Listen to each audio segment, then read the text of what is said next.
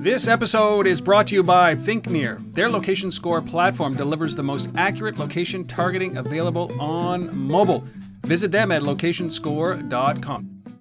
This is the Mobile Commerce Minute with your hosts, Rob Woodbridge and Chuck Martin.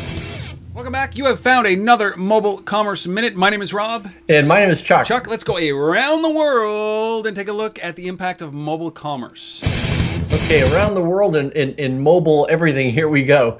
Uh, it, it, it, there's really been a wave of recent research and indicators from various parts of the world, so I'm just going to rattle off a few of them. Uh, mobile payments in the United Kingdom are rocketing. Uh, Visa Europe is projecting $2 billion a week of mobile payments by 2020.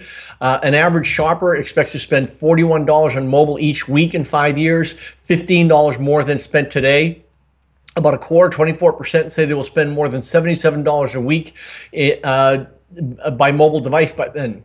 Another thing, SoftBank recently invested a billion dollars in Korea's top e-commerce firm, uh, Coupang, which is essentially Korea's Korea's Amazon.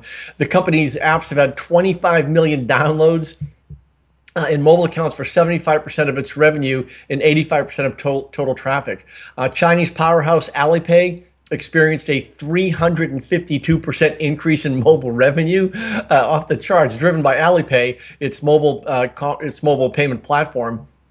That market is now estimated at $59 billion, according to iResearch. Another one, the mobile, com- mobile economy in, in Italy is booming, driven by an increase in mobile device and current sales.